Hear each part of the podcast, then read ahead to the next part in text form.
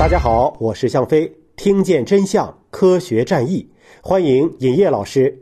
最开始我就一百张床，你有一千个病人，嗯，我怎么办呢？也也收不过来，就是收不过来，这就没有办法，这是我们就没有做好应付这样大疫情的一个准备。这件事情，我觉得对这个民族来讲，这也是一次既是教训也是经验，它会提示我们。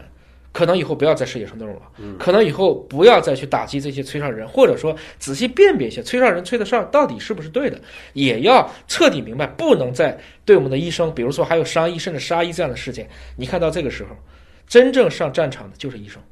而且我还想到另外一个问题，就是通过这个事件也提示我们的公共医疗的资源啊，就是那句话，宁可让床等人。不要让人等床。对，我们的医疗资源是不是可以采取饱和攻击？就是可能现在没有大规模的流行疾病，我宁可是让床空着，你不能是说基础的建设不够。正如盖茨所讲的，在过去很多年，大家都担心核战争，嗯，所以我们在核战争投入的资源，可能要在这种公共防疫上资源，可能已经是成百上千倍的差别。嗯，大家并没有意识到这种防大于治的，或者说只是停留在了一些文件上，而没有落到实处。我觉得这一次，我们一个民族不能在同一个问题上倒三次吧。SARS 倒了第一次，现在的新冠，我们还在泥沼当中在鏖战，还没有出来。但是我们知道，我们一定会出来。那么，我不希望还有第三次了。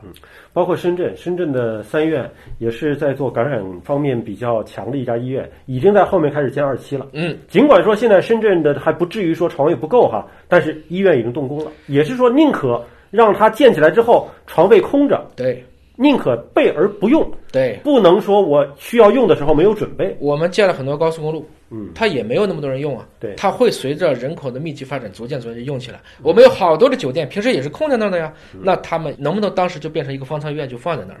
又或者今天郑州也建了齐博山医院，就齐博皇帝嘛，这是皇帝就一起，就这两个人嘛，一问一答。其实这些问题就可以看见，中国正在为这个世纪的新型的公共卫生事业，为了战疫疫病的疫做好相关的准备。我们也希望我们的下一代应该可以更加的拥有这样的一个意识，可以主动的、积极的、正确的去理解我们在一次突发的公共卫生事件所应该采取的态度，包括我们首脑如玉这种思想上的一个操守。